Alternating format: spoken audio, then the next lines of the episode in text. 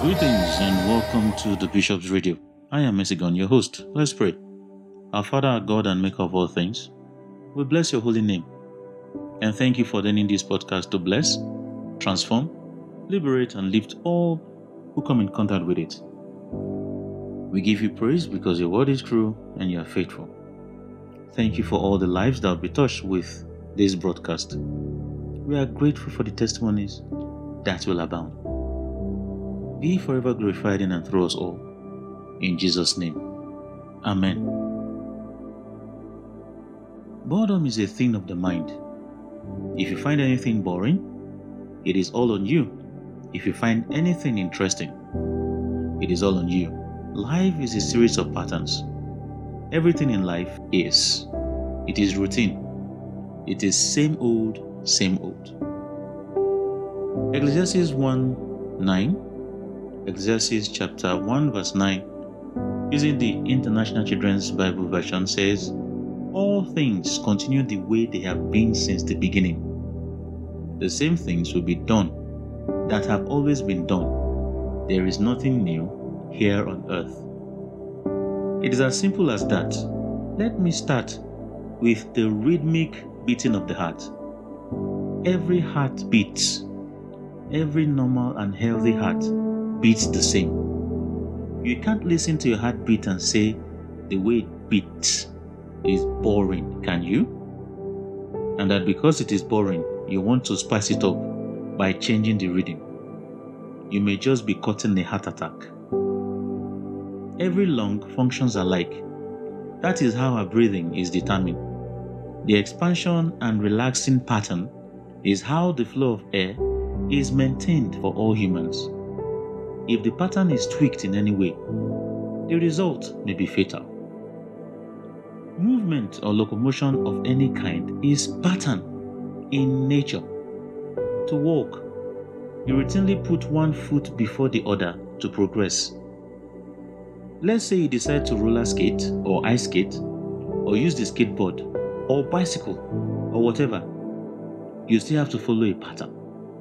It doesn't matter the extent of out of the box thinking you employ, you are still going to fall within the ambits of patterns. You can't escape patterns. Life is pattern, and pattern is life. Music, fashion, technology, entertainment, worship, fun, work, education, play, games, dance, name it. It is all pattern. Boring, interesting, joy, sadness, natural, supernatural, all pattern. Think about it. Investigate it mentally, and you discover that life is pattern and pattern is life. That's the design, that's the intention. Suffering, enjoying, partying, sleeping, whatevering, there's a pattern to everything. This means that ultimately, everything is repetitive, routine that we can't escape from. Bring in any level of creativity, innovation, and even go as abstract as you can. It is still pattern at play. We can't escape patterns. And that's why I pointed out earlier that nothing is boring or interesting of itself, but what you make of it. If you say walking is boring, okay, but you must locomote. And whatever your favorite choice of movement is, it will still be subject to pattern. We can't escape patterns. Science, art, philosophy, logic, or pattern. There's a pattern to knowledge as there is a pattern to ignorance. Go ahead and investigate and tell me one thing that is not pattern driven. Before you start, note that research is pattern, but give it a shot still. I have come to the pattern conclusion. Worship triggered this conversation, my heart was exploring why some will find Christian worship boring, why anyone will find church boring. At this point, I dropped the ultimate pattern. Life is pattern, death is pattern, good is pattern, evil is pattern. What I mean is, there is a pattern to good and there is to evil, as it is to life and to death. Meaning, if you choose life, you choose life patterns. If you choose death, on the other hand, you choose death patterns. Same for good versus evil. I encourage you to read the entire book of Ecclesiastes. It is just 12 chapters. What I have tried to do here is give it a more recent interpretation. Solomon had the means to conduct the research he did.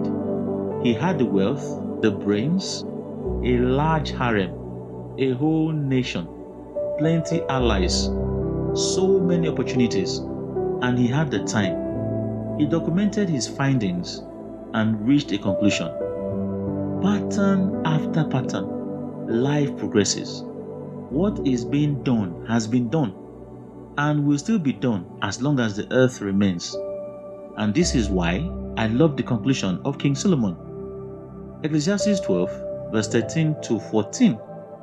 Ecclesiastes 12, verse 13 to 14, and this time around, I'm using the ERV. It reads, Now, what should we learn from everything that is written in this book?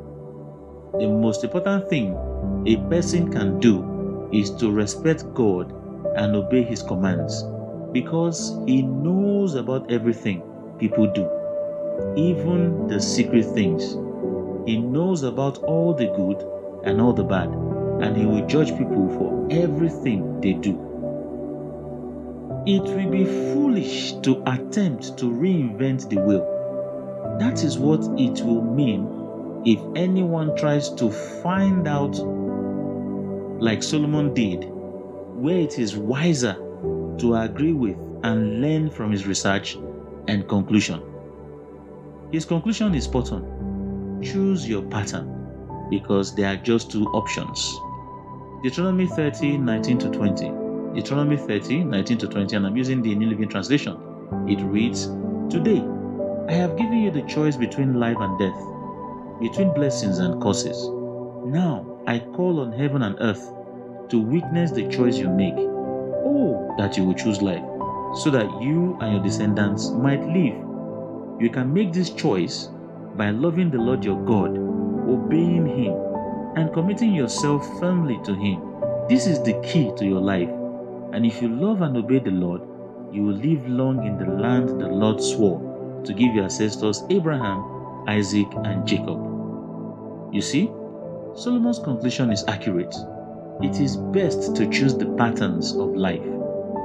Let me bring Paul the Apostle in on this. 1 Corinthians 15 from verse 16 to 23. 1 Corinthians 15, 16 to 23. And I'm using the Passion Translation.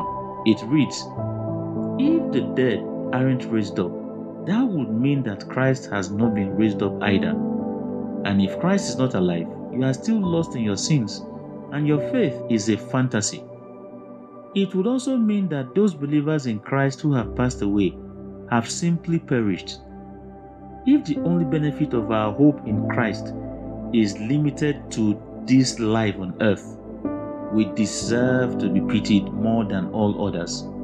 But the truth is, Christ is risen from the dead as the first fruit of a great resurrection harvest of those who have died.